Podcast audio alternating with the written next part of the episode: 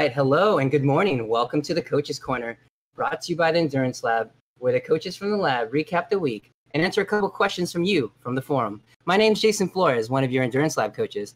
And I'm, today I'm joined by Taya Freestead and Mitch Stangerman here in the lab. All right. Good morning, guys. How are you guys doing today? Doing great.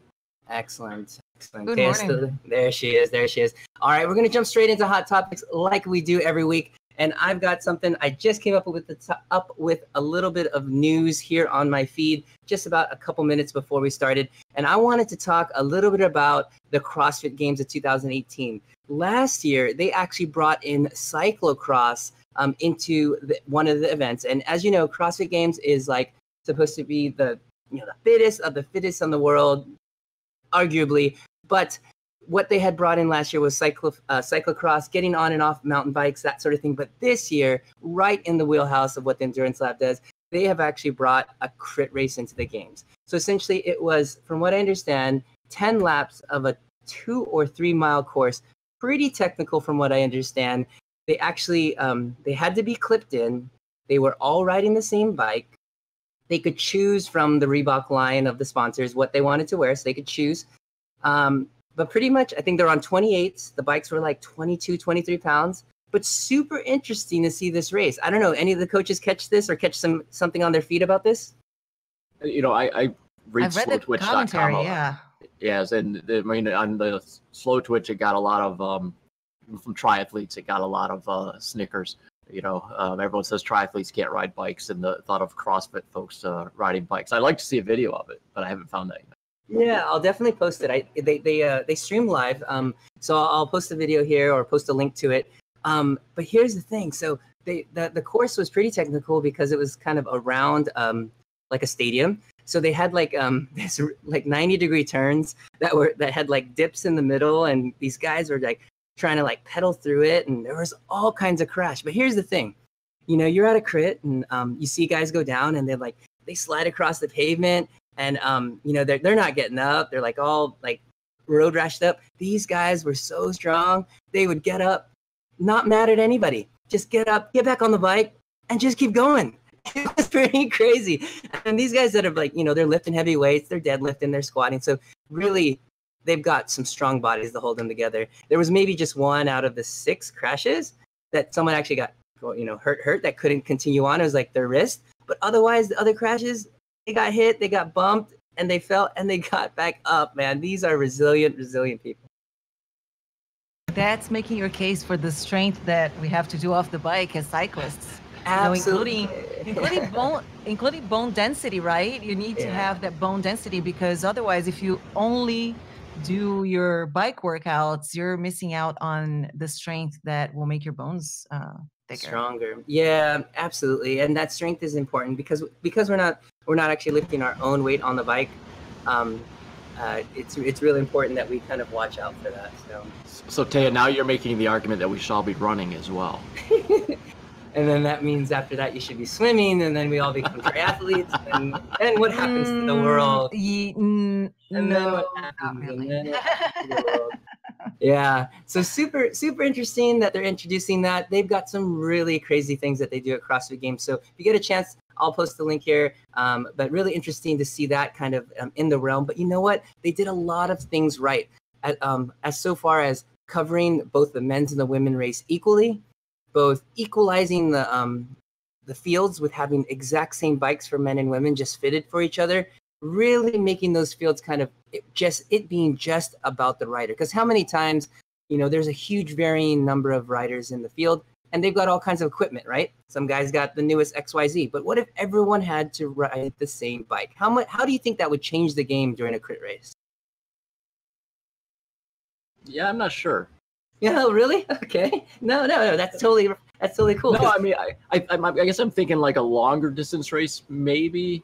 But yeah. I mean, I don't know. Yeah, I guess you start getting into fit, and, and bikes can be so personal. I, I guess. Yeah, yeah it's, a, it's a really interesting thing to noodle on. But you said something else a second ago that was really interesting with the news article that I saw yesterday as well. Was you talked about the men and the women doing the same race, and I think Mhm. there's a growing controversy over the next Olympics in Japan because the men's course and the women's course are different.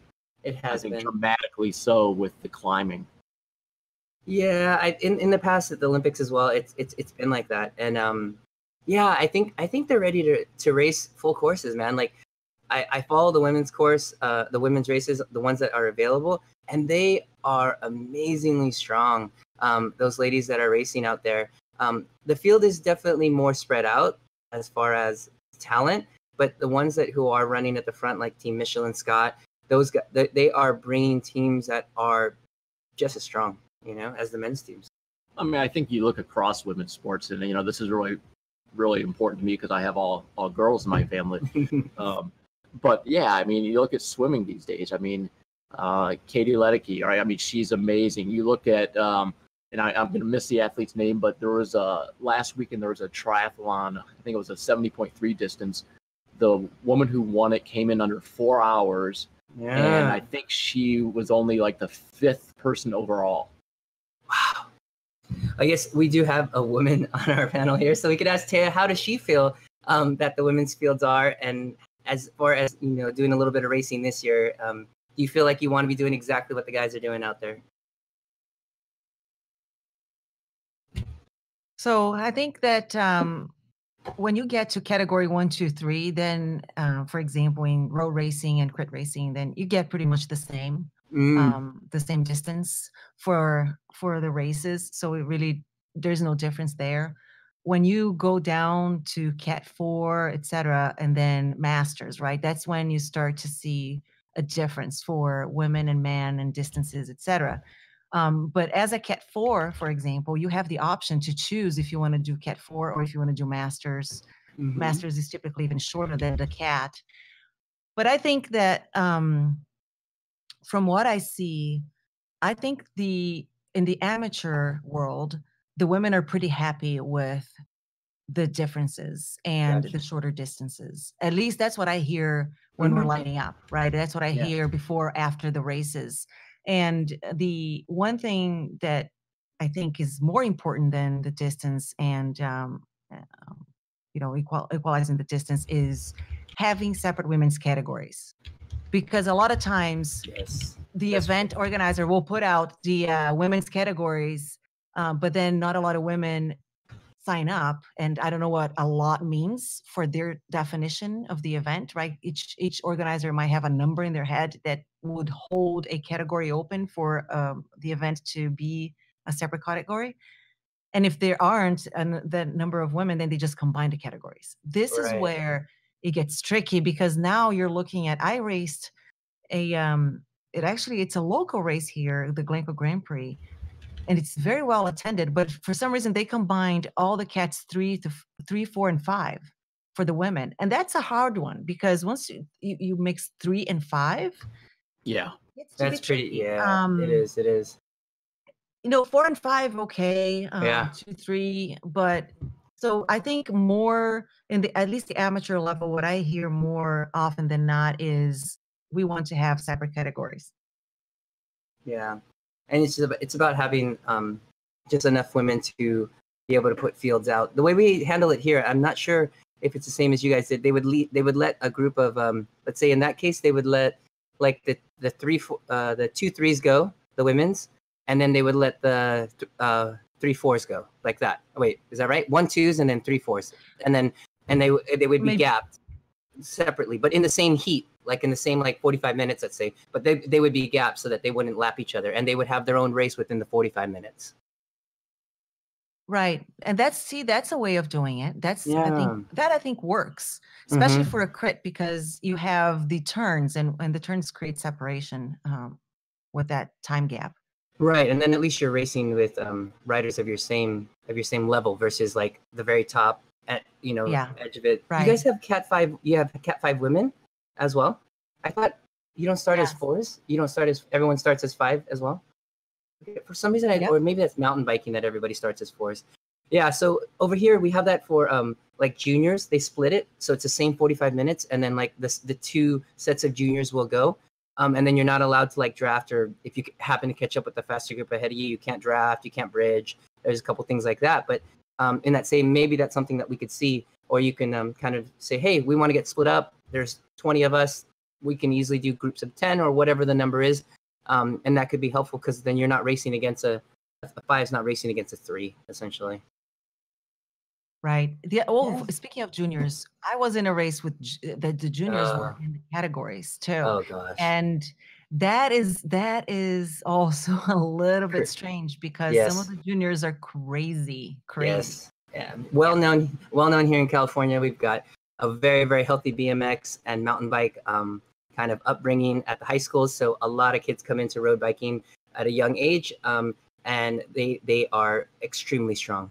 Um, and the problem is is that they're like egos. They're very ego strong, but all, they're also very strong on the on the very strong on the bike. So people are very wary at the crits, especially Cat Five.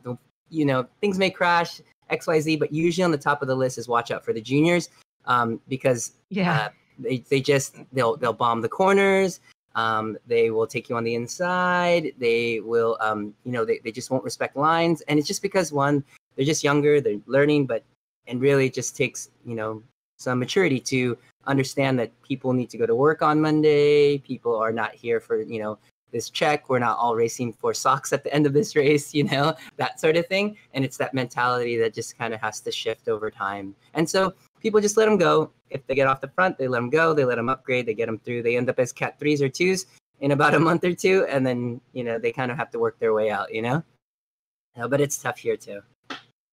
yeah All right, we're going to switch switch gears a little bit. Um, it's a topic that we have covered before, but we are going to talk a little bit more specifically about hydration and about longer events, uh, longer periods of time, specifically around the um, 80 to 90 minute mark. Um, and then also we've got a couple um, athletes that are also doing longer events up to 24 hours. We've heard some stories on Chat and Chill about you know Martin Walker that's done the huge enduro mountain bike race that's you know 24 hours plus in the dark. Um, but just wanted to revisit a little bit about that.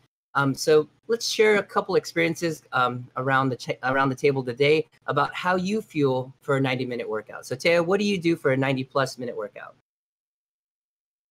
so a lot of what people do is around 60 to 90 minutes Right. um, and um, and this is for this goes for the endurance lab this goes for uh, the the for example right now the execution lab we have going on or even the academy booster lab um, for those who are doing Zwift Academy, those workouts are around the same time. So when you're looking at 60 to 90 minutes, whatever you have in your system, it, in, in your body in terms of nutrition, it's already there. Mhm. So whatever you eat, um, if you let's say you're 45 minutes in or 90, you know, or 60 minutes in and you have a gel or you have gummies, you have something, that is really not scientifically speaking, that will not affect your performance in that workout. However, there's evidence that says that psychologically that will help you. Um, So some people, even though they might not, even though in the body itself you you don't see um, the physiological change, there is there could be for some people a mental change in terms of oh I just had this now I feel like I'm I'm sugared up I have more energy and they're able to finish the workout strong. And I am not ashamed to say that I'm one of those people. I do that Yeah. because you know if i have a super hard workout and i'm already you know 45 minutes in and i know i have harder intervals at the end um, i do it because it, it makes me feel good but but really you know you so in, in 60 to 90 minutes you have to think about what you eat beforehand to be ready for that workout if it's an intensity workout if it's, it's going to have you working on zones and we can talk about zones too um, j flo as we are talking Yeah. earlier um, depending on the zones you're going to hit in that workout you might want to have carbs on board on your body ahead of time. Uh, whatever you do during it is not going to make a difference. Now, hydration might make a difference because, uh, and, and really, you could get away with water. You could um, for that 60 minutes to 90 minutes, unless you are in such humid, hot conditions that you're sweating a ton that you might need electrolytes. And the other thing about electrolytes, and we can go more into this, is um, some some people don't like having the water by itself. They want if they have some kind of taste in the water that makes them drink more. And if that's the case, then it's good to have the electrolytes in there. But you know, short short workouts is um is not as crucial as longer workouts. Yeah, that's really a good point. And the, the the highlights there, you know, having having something that you will drink, whether it be the temperature of the the fuel or the, the water being cold, have it having a taste of electrolytes or it having some carbohydrate source are super important. Um, so those three tips. Mitch, oh, sounds good. Um, looks like Mitch has got to step away for a moment, but let me go ahead and share my 90 minute plus, um, 90 minute plus um, kind of experiences. For me, I'm pretty consistent. I like to have the same thing from the beginning. So whether it be 60, 90, 120, I usually fuel with the same amount. And what's key to me is getting the most amount of water into the body efficiently. So there's a couple things that you need. First, you start obviously with the base, it's water. You need to add electrolytes. Add this in any sort of way. You could use products like um, Precision Hydration, Osmo, or Skratch. Um, and essentially, what they'll have is they'll have a certain amount of electrolytes or salt or some kind of com- combination of that. And that will help the water pass into your gut more easily. Secondarily, you actually need a little bit of carbohydrate, a small amount, anywhere from 20 to 30 um, per, uh, 20 or 30 grams of uh, sugar. And the reason why is because the second um, the second transport or the second way to get water in the second way to get water in is through what's called a glucose transport system. And so when you have salt on board and you have glucose on board, all the water is actually going to pass in. How do you know this is happening? If you were to drink water all by itself, your actually your your abdomen will actually grow and or it will kind of distend or get bigger. And the reason why is because the body is actually not absorbing that water. If in fact you're hydrating properly and you got your percentages right, when you drink, it'll actually be absorbed at the same rate that you're drinking, about one bottle, anywhere from 16 to 20 some odd ounces um, per hour, and it should actually absorb. Meaning you shouldn't need to pee, you know, constantly through a race unless the concentrations are all way off. Hence, some of the uh, recommendations that we make with Osmo Skratch and Precision Hydration have lower concentrations of carbohydrate. The reason why is because it's easier to transport in the body. And so that's why it's key to get hydration through your bottle um, and to be able to get that water in. So for me, 60, 90, 120, I just stay consistent. I do the same amount to get the efficient amount of hydration in. Mitch is back, so let's hear from Mitch. What do you like to do? 90 plus? I know you like to do some of those back road rides. What, what do you got on the bike and the bottle for that? Yeah, you know, I'm I'm really big into liquid nutrition, and I, I used to be really into gels, and and uh, probably when I'm doing longer runs, it's more gels. But on the bike, it's uh, I've got my own product I use, and uh, they've got a lot of science behind it. and They kind of figured it out, and I guess that's that's my thought is it's it's tough. I think there's a lot of science to it, and if you find mm-hmm. a good product like the Osmo or the Skratch, and I use um, EFS, mm-hmm. um, they do a lot of the work for you, and then it's really just listening to your body. Um, so I use EFS Pro in a bottle, and it's got my electrolytes, it's got my carbs, and it's got my amino acids, and um, you know it, it, seems to work for me. And I think yeah. that's the other key is is you got it. It's personal, right? I mean, you can get into some people really like solids. Yeah. And um, but it's a personal thing, and you and you've got to you got to train with it, and you've got to practice it, and you've got to race with it too, and see how it does in a race because that's so different. It is. Um, but if I'm doing something longer, yeah, I'm bringing some nutrition along, and I think it is a lot psychological, like Taya says. Yeah, totally. So you know, a lot of people take that um, that approach that Mitch has, which is the carbohydrates. All the fueling is in the bottle, and sometimes for the rides, like um, Mitch does, kind of mixed mixed stuff all the way through gravel, all the way to road. Taya's done the same. She's done some gravel rides. Sometimes you need all the fuel in the bottle. Thing about that is, just need to make sure you put some water in. Just like you know, Mitch was talking about gels, which has been very hugely popular, um, even all before this. Um, when you take a gel, I was on a ride over the weekend someone goes, Hey, Jason, did you know that when you take a gel, you need to drink 12 ounces of water? And I'm like, I think I heard that. it's a funny thing. I was like, yeah, and it's tough. And, you know, at the end of a ride, you know, I, I may carry one or two um, for the end of the ride for that last bump. Um, and it does. It takes a little bit of water. So you, you've got to think about that too. I mean, triathletes know, you know, down to the milliliter how much they need for each one so they don't get gut distress. So really, it's um, the fueling just has got to get worked out. So if you're going to add fueling to your hydration, you just need to make sure you're still hydrating um, with like um, a bottle of water uh, separately. And I think I think that's how it works, and that's how it's been done historically, right, Mitch? You know, you had water, fuel, right? Bottle of yeah. water, bottle of fuel type deal on your bike, and then you guys switched that out at every aid station type deal. And so yep. it's been done. It, it, can be done. You know, there's many ways to kind of slice it up. Excellent. All right. So now, as we switch over, me, oh, go ahead. Flo, let, yeah. let me just yeah make one comment here. So the um, on the 60 to 90 minute workout comment, then um, still, so I had a race that was 36 miles long, and that race I did in you know about an hour and 40 minutes. Yeah. Now for that one, I did have CarboPro in my bottle. Nice. And I had Skratch in the bottle because I knew it was going to be intense yeah. for a long time. Um, and I did not want to be caught low on glycogen. And yeah. I don't know how hard it was going to be going at the beginning, middle, end, right? It, it really depended on the field and all of that. Um, so I did have, in that case, because it was a race, I had um, hydration and nutrition in my bottle. And then I did have one gel pack, and I use um, the Science in Sport one mm-hmm. because it doesn't require water to go with it. So that one is also easy, just goes straight in. That really speaks to kind of how it's used. So, for example, crit race or um, you know like the Saturday night, the Saturday morning showdown. Um, things are moving so fast. You're in a peloton. You know, there's 60 to 80 people. You're not gonna be able to eat a rice cake.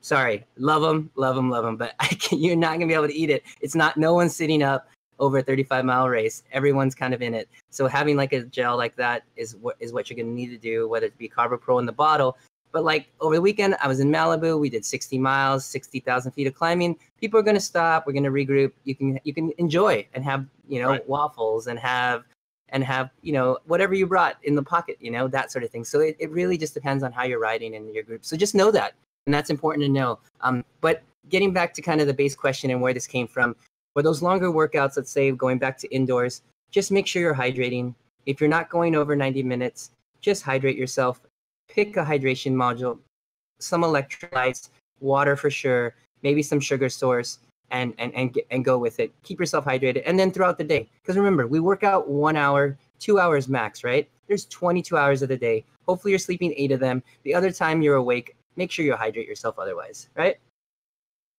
Always.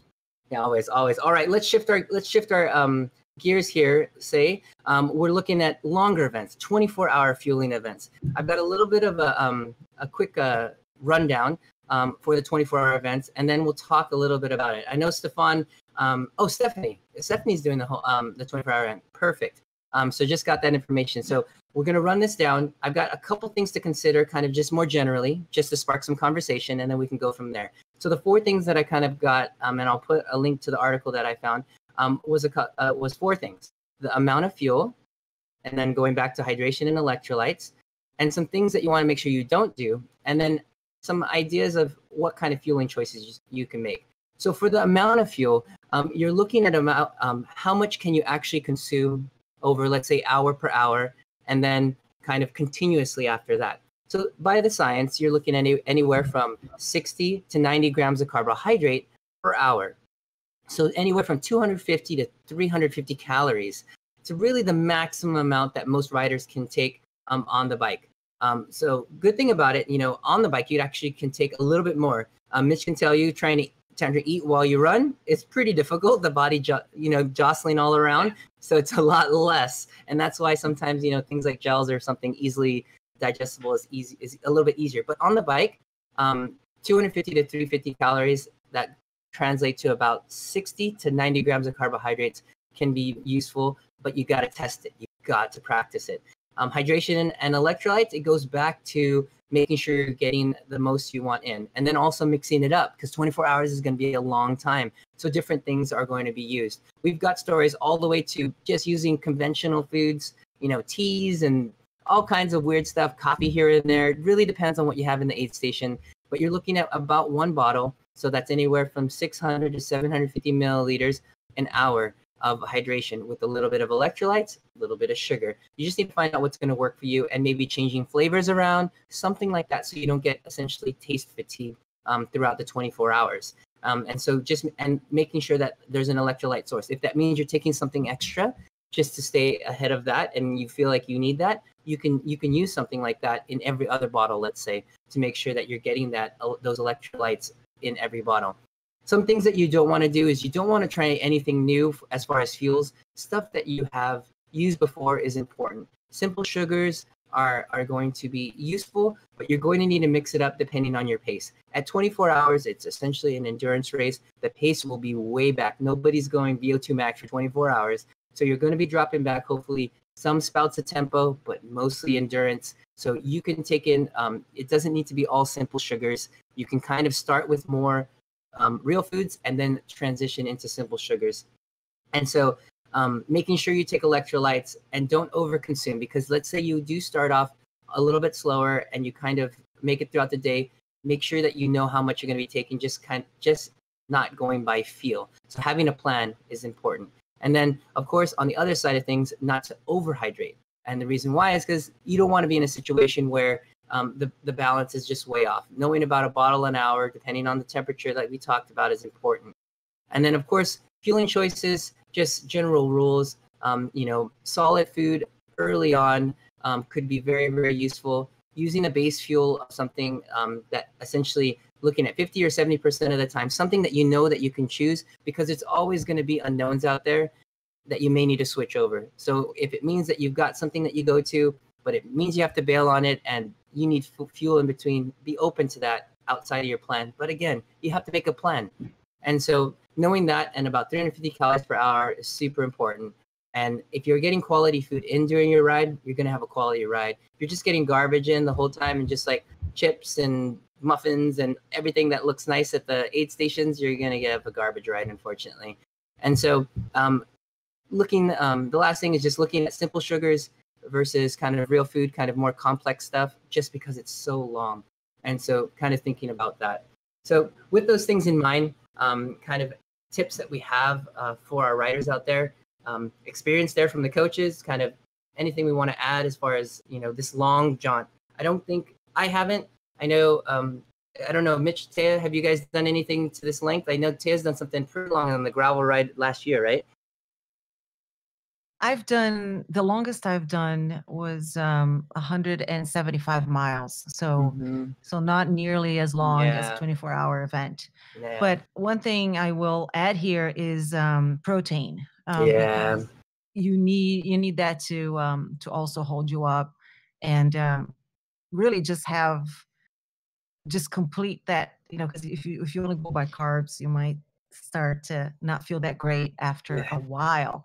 And the tricky part about because you know how we always say practice what you're going to do on the, on race day, practice what you're going to do on race day. Well, no one is going to practice at least I don't think 24 so. hours, no. 24 hour racing.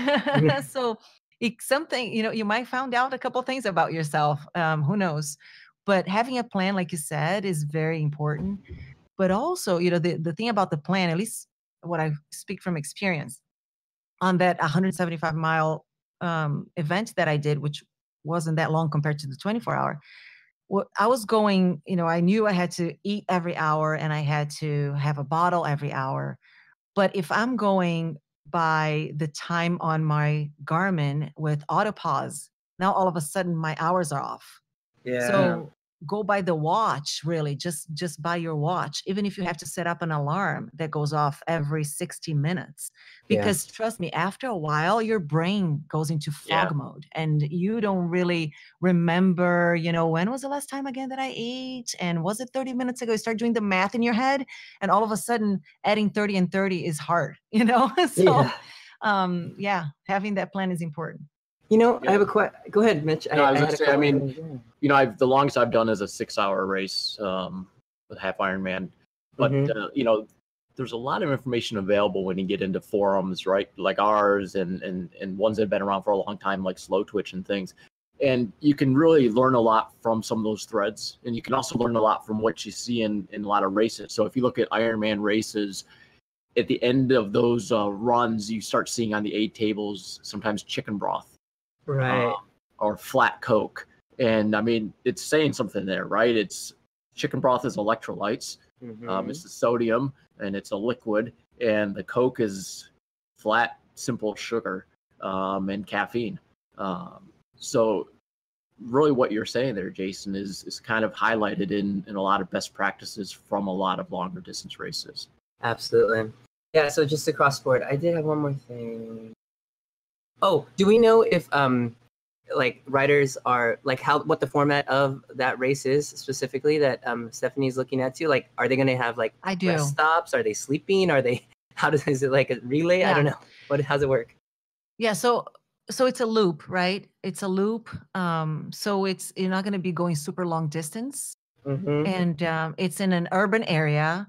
So you can you can even venture out of that particular circuit that they have built for the race as huh. long as you go back to your checkpoints because you need to go back to you have checkpoints along the way that you have to hit by a certain time so i think they're time cuts so oh. you can you you know you finish the race if you have all your holes punched for all the uh the Neat. places you're supposed to stop at um so there some people are doing are camping around and having their tents along the course so they can take a nap or sleep or whatnot yeah. Um, some people have, you know, I think you could have your car parked like Martin Walker had on when he did I remember his that. event. Yeah. Um, that he that every yeah that everything was frozen in his car, but um, so I do remember that too. Um, that yeah, so Stephanie will have that option. I don't know how her setup is going to be particularly for this one, but I, I do know that that's the event format. Interesting. Yeah. So the from, from what I understand in the podcast that I listen to, this kind of drops into the ultra running world as well, kind of yeah. long long jaunts. Um, and um, you know, really, it's a balance. You know, how little sleep um, you're going to get. Sleep deprivation is going to take into um, a toll very quickly. Um, if you are going to stop, how long do you stop for? So there's a lot of a lot of choices to be made. You know, if it, if it's a distance thing, I know from before when we talked to one of our writers, Martin, it was kind of like distance covered in amount of time. Um, and so if it's one of those things, or if it's about just finishing, and the time cut is 24 hours. So I mean, obviously you can probably finish it before that if everybody's kind of if, if you're hustling on it and making good choices and you're able to keep going. But um, you're definitely going to need to take breaks, I'd imagine. You know, bathroom breaks and you know rest breaks. So you kind of need to plan that in. Um, you know, Mitch, you remember how um, you know how some um, runners come into like a marathon with a run walk strategy and they're still getting like you know under four hours like they they say like they're going to run this amount they're going to walk for x amount and it really just kind of allows them to run faster during the times that they're running. Um, maybe something like that could be useful where someone's like, okay, I'm going to go, you know, hard for this, recover for this, where they're getting some active recovery as they go, something like that. Oh yeah, definitely. I mean, I've, I've seen that in, in shorter races. Um, but I mean, I think you have to have a plan. I mean, you got to really think out your 24 hour effort and, and how you're going to accomplish it. Absolutely. Absolutely. All right. All right, so we're gonna we're gonna slide on over to um, a couple other topics that have come up. Um, I'm gonna pass this on over to Taya. Um, gonna have a nice little conversation here about a couple skills um, that we have coming up uh, um, across the lab, and then just kind of overall as far, as far as conversation. So you and I mentioned this last week as well.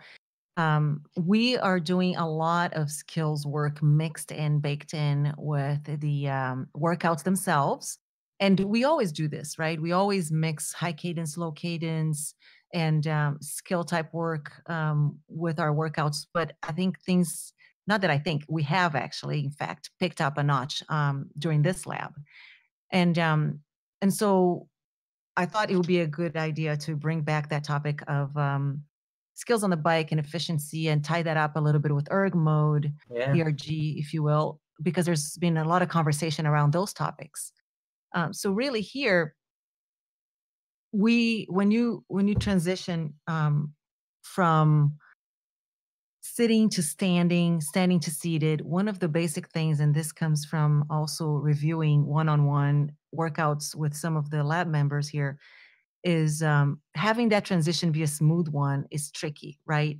Because you have to shift and then you have to shift posi- change positions on the bike. So if you have to go from seated to standing, shift first to a lower gear and then stand. Um, and then when you transition from standing to seated, again, you sit down first and then you shift down as you need to. But really, as you work through all of these changes that happen within the interval, going from fast cadence to slow cadence, going from seated to standing, all of those things will require you to recruit so many muscles in your legs that normally you would neglect if you're just sitting the whole time and grinding it out. And this is also where erg mode comes in. And for those of you not familiar with erg who might be listening to the podcast, ERG is uh, essentially when you have the trainer set up the power for you.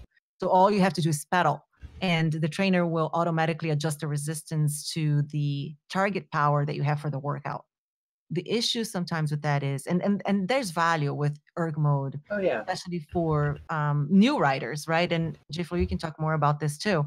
Yeah. But as you get more experienced you should be, really be working with recruiting a lot of those muscles that might go you know they're not working as hard or not working at all and how you're firing them up um, altogether when you're just sitting there working your quads basically um, for the workouts in erg mode as you have to stand and seat and and make all these changes.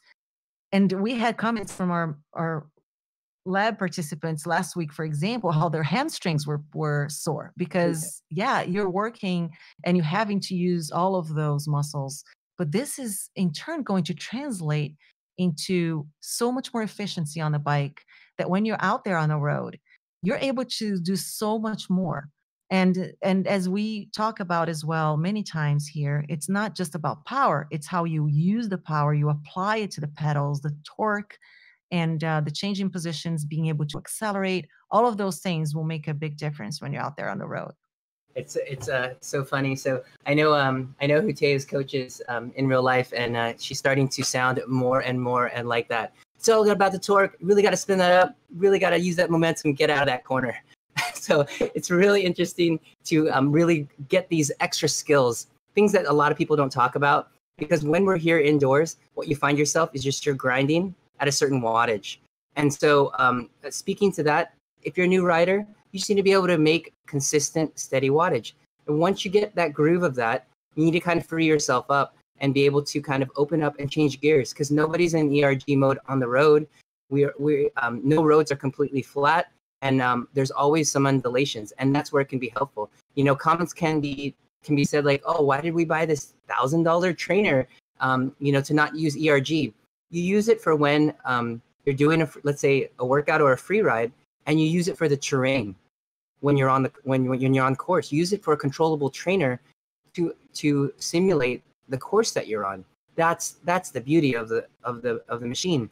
But once you've kind of graduated from being able to make steady wattage for five, ten minutes at a time, this is where it can come in. And this is where the skills can help. And this can translate pedal stroke for pedal stroke into real life.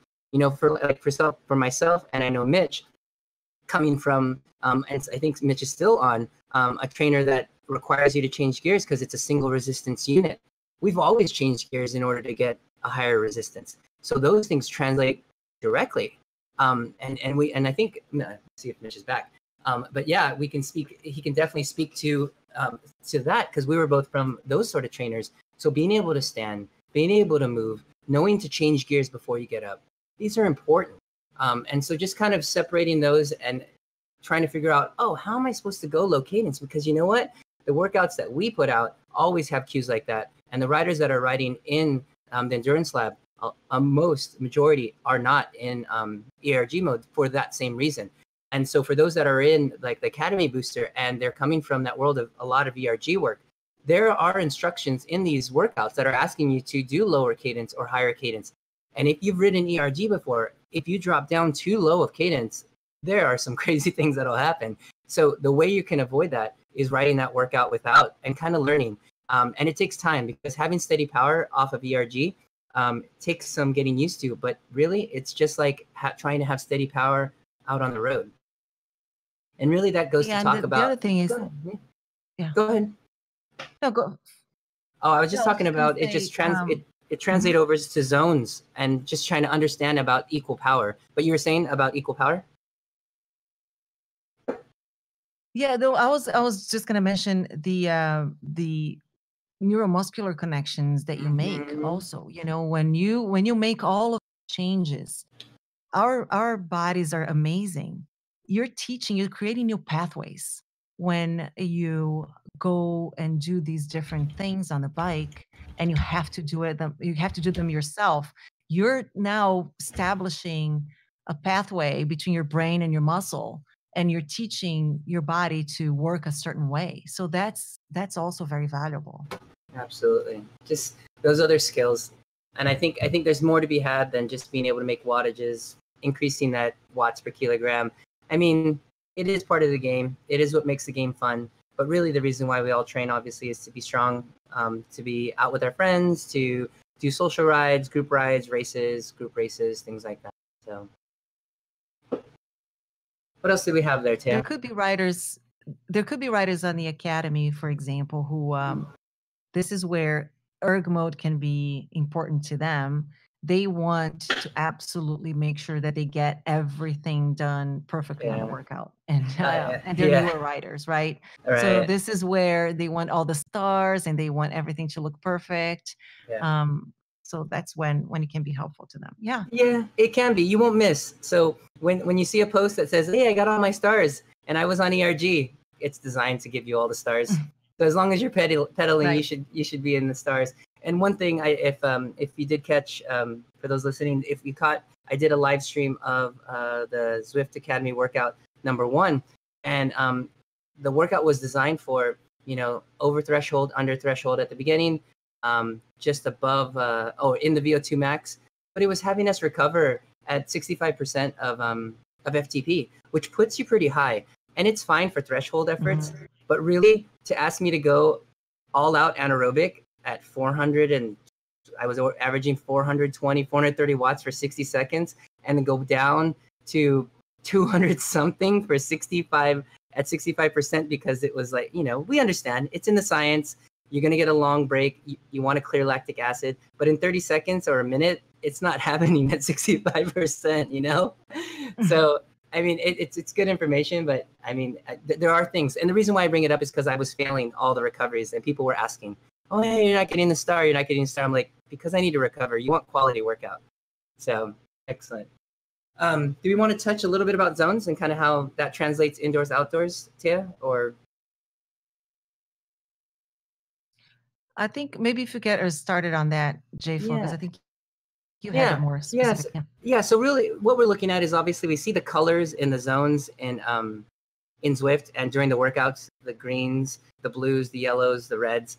Um, what what we wanted to bring to the table was an idea of as you work different zones during our workouts um, and during your Zwift Academy workouts, is to get an understanding of how that translates to what you do outside.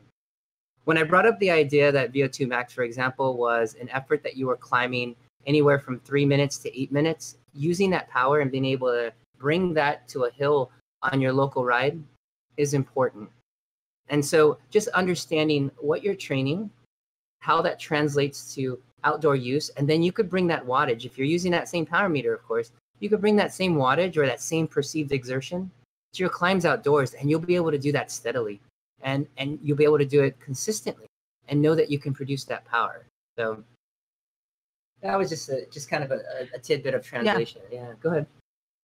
Right. So two things on that. Um, going back to, for example, the workout we had this week in the lab, the uh, the endurance lab hill work you could look at those intervals and say to yourself, you know, I'm doing this indoors, but it's really something I can take and use outdoors, like you said, J Flow. And you, if you have a power meter, you can look at your numbers and and so you know what you're doing. Um, but also, and this tying back the stars of Zwift workouts and the zones. Also understand that because our FTPs are not static, and um, they might fluctuate depending on what else we have going on, etc. Being within a zone does not mean you have to hit the exact number of watts on the screen. Yeah. Really, you can be within the zone, ripping the benefits of that zone, even if you are a couple watts higher or lower than than the target.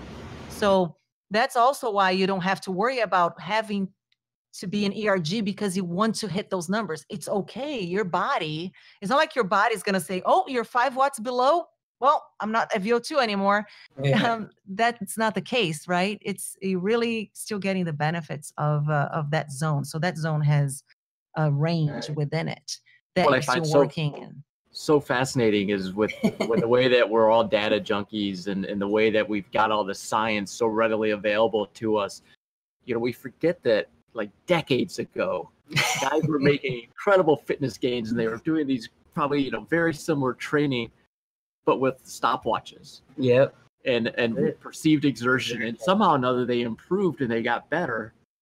But they didn't know what their FTP was, and they certainly weren't calculating, you know, 110% of it on the fly as they were. Uh, they didn't have a power meter. I mean, so I, I think it's so easy to get seduced by these numbers, and and uh, you know, I always call it a paralysis by analysis too, right? Is, I like that. Is and it's sometimes it's just you know get out there and ride or, or get out there and run and make the effort. And if it's not exact or you fall a little short or you go a little hard you're, you're going to be fine in the long run. Yeah. That's why i hate those stars. It's it, it yeah we always and you know mitch and i come from come from a world of um even trainer world before this and then perceived exertion and just heart rate before that so I mean, th- there is all that. I mean, back in the days where it was a backpack to get your heart rate mon- to get your heart rate for your heart rate monitor. Yeah, that's pretty nuts. Back in the Phil Maffetone days, um, definitely heard the stories. Wasn't doing any of that, but still, um, super interesting. Um, you know, one other conversation. Um, was there anything else about zones, Tia, that uh that you had for us today? No, that was it. Okay, so you know, um, it, it kind of speaks to conversation. You know, perusing through both our forum um, at the very beginning. Let's go back to that, and then also through um, the let's say the men's academy forum, and I could ask Tia here for the women's. A lot of writers um, you find are using this um, kind of this our, our, our first lab or um, the one that they're first joining or the academy as this you know coming back you know let's say like coming back either from a break or coming back from an injury or just kind of getting some sparked um, kind of interest in getting back into back into fitness um, and so we've got a little bit uh, to chat about that. Um, Mitch has got a couple topics here that wants to talk about, you know, that motivation and kind of some tips on if you're coming back from whether it's an injury or um, kind of like some lack of motivation where you're looking for that new spark. Some of the things that you should be thinking about as you roll forward, whether it be for academy or execution lab, whatever it may be. So um, we've got a couple things for you here. Yeah. So I mean, we all have reasons why we step away from the sport um, for a while. Could be an injury, could be a new job um, could be a divorce, could be something good like a uh, you know you had your first child or your second or your third child, and, and we all parents know how stressful that time is. Um, so you know, first I like really ask you know, so Tay and Jason, have you guys ever had to take a break? And and you know why was the you know the break if it's not too personal? And and mm-hmm. how did you come back? I mean what were some of the things that you did? Tay, you want to go first? Mine is actually kind of boring because um, I I think the longest break I had was 10 days. Yeah, um, Brazil. So so yeah, I was when I went to Brazil to visit my visit family. And uh, what I did there was I didn't I didn't have a bike, so I had mountains though, and uh, so what I did I did plyometrics every day and I mm-hmm. ran every other day. I started 15 minutes going to 20 minutes. So using sort of like the the same muscles that we would use on the bike in a, an explosive way to maintain it. And so when I got back, it wasn't as much of a of a steep um, come back. I didn't have to, uh, you know, the first week when you come back after ten days is is tough because you still have to kind of ramp up slowly, but not so slowly because I was doing those specific, very targeted, specific workouts yeah. off the bike that would help me get back on the bike. But I did have before then, you know, um, a, a, similar break of 10 days that I didn't do any of that. Um, and that one was a steeper curve to come back to when I came back on the bike, even though it was the same 10 days. It's just because I wasn't doing the same types of exercise. I was just doing nothing really. And uh, with doing nothing, it took me longer. It took me probably two weeks or two and a half weeks to get back to where I was at before the break. And that's just 10 days. Yeah, and definitely, definitely tough. So, um, my story um, comes when uh, my son, um, uh, you see him on live streams and stuff. Um, he uh, he was one, and um, so my wife and I, obviously in that first uh, first first child, um, first year, kind of just all crazy. What happened to me was that you know I was trying to maintain you know being able to still ride, did a lot of indoor training during that time, and also you know being there for my family.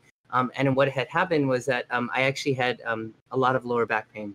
Um, I think it put me out almost three months, kind of wow. not really able to put a lot of effort in. Um, and so I had to work with um, my coach at the time to to kind of get strengthened. And it just happened, you know. And I I talk to dads about this all the time. I wish there was like some like dad CrossFit, some dad fitness thing, and that teaches you how to like move properly and like you know deadlift like slippery fish or um, i don't know what other exercises it could be you know lifting stuff over your head that's kind of like oddly sized i feel like that's kind of what kind of threw it all out because i had generally decent fitness like i can move i could lift but it wasn't in these angles or these long periods of you know of uh, positions that that i needed to be for my son you know whether it be caring for him, putting him to sleep, you know, making him feel comfortable, making him feel, you know, adjusted to home. It was it was just something completely different. And so it was taking a toll on because I did so many things that were just like very lateral, you know, vertical. It's running, riding a bike, lifting. It wasn't things that were more dynamic. Um, and I kind of learned that over the years.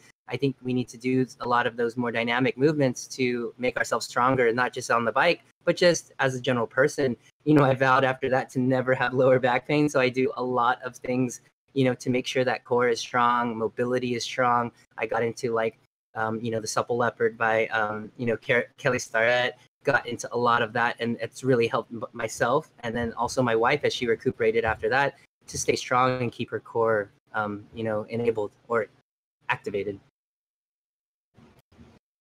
Yeah, I think that's all. I mean, I, I, I think I identify a lot with that. I mean, I had personally, I had a um, a year where I had three stress fractures, um, and I and I can identify how I got them. It was from running, and it was from doing too much too fast, and and that took me out of everything for quite a while. I mean, I could swim some, but I even had to really dial back the cycling for a bit and let that heal.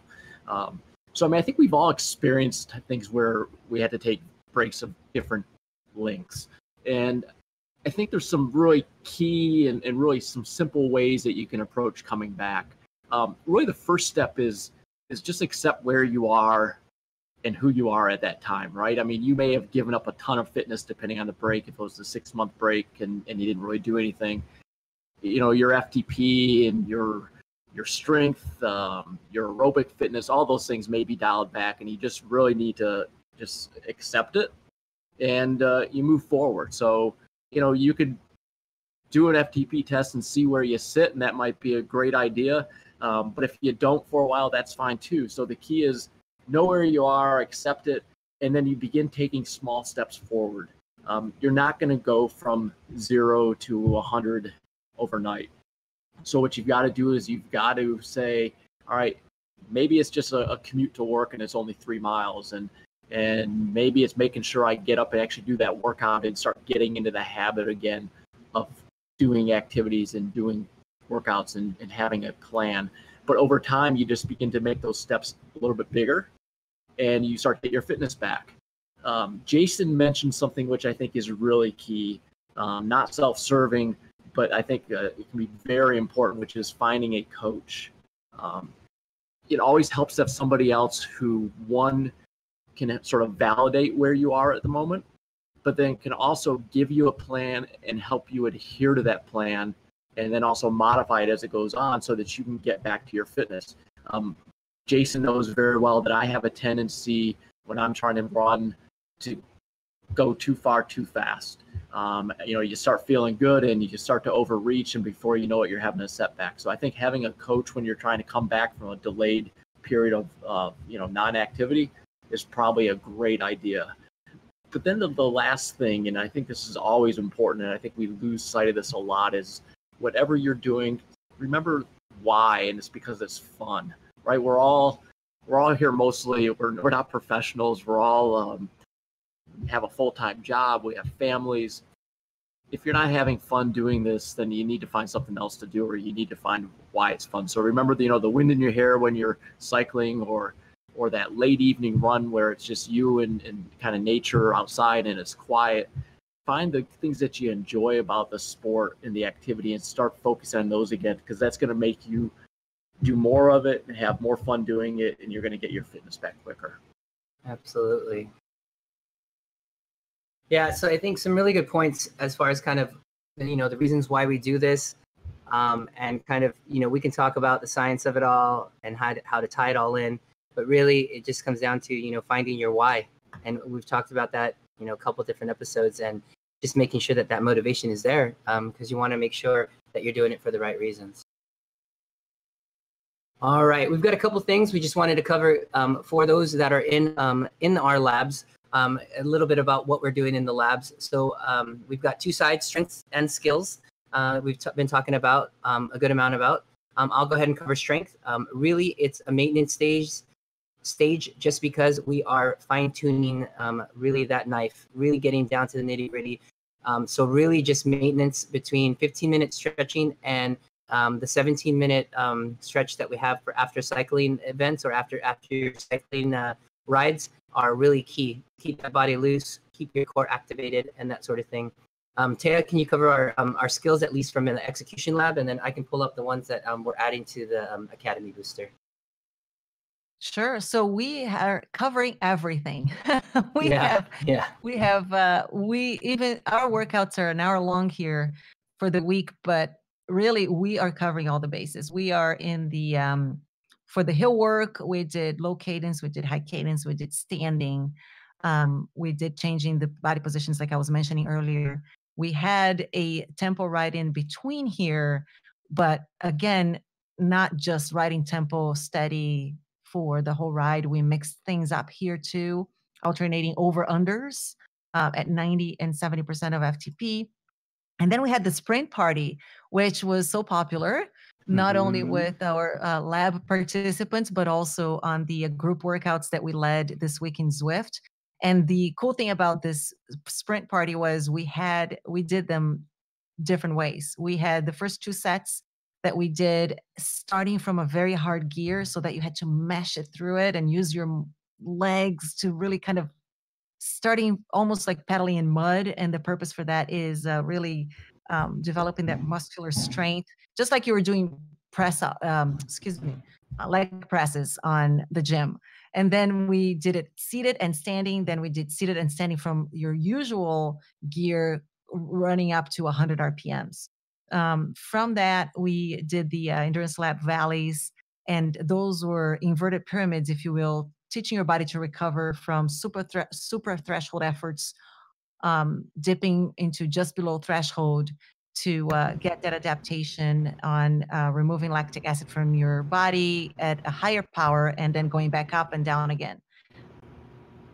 Excellent. So on on the other side of things, for those riders that are riding in the Academy Booster ride, obviously we're doing um, the two workouts in the Zwift Academy.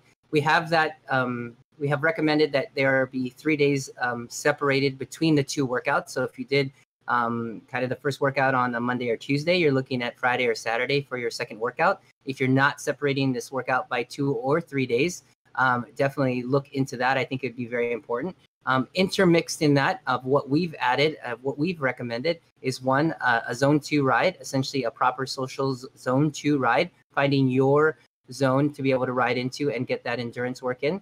Um, and then some skills with um, essentially some uh, 2040s, which is 20 seconds on, uh, 40 seconds off at VO2 max, and then some cadence work, really focusing on left leg, right leg, um, high cadence, low cadence, um, and that sort of thing, kind of working that in um, in between. So not only are you getting recovery during this, you're working a little bit of VO2 and really getting the again those skills that we've been talking about.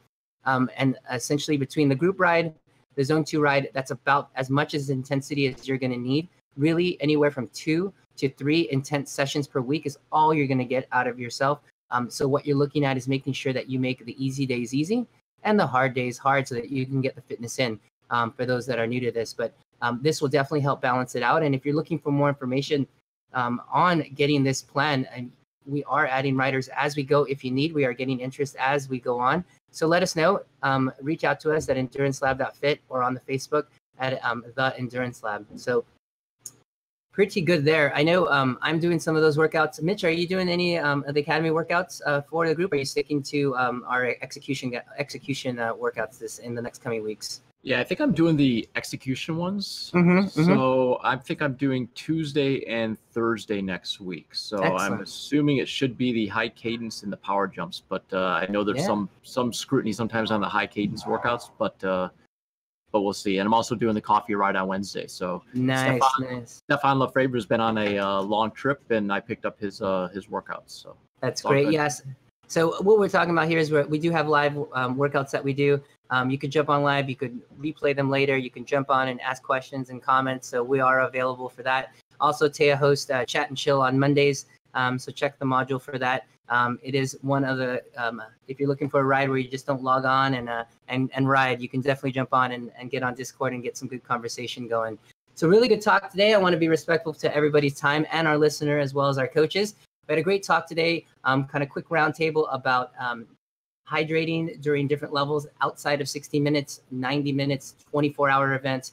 Talked about the, the, the really fun addition of crit racing to CrossFit games, um, really about honing our skills on the bike, um, the, the, the non-use or the reason for using ERG, understanding zones and kind of how you could use those and translate those to outdoors, and really talking about finding your why and when you're coming back from a break, you know, the things that you should kind of think about and kind of being honest with yourself and having that conversation um, and making sure that you're doing things for the, the, the motivation or the right reasons um, moving forward.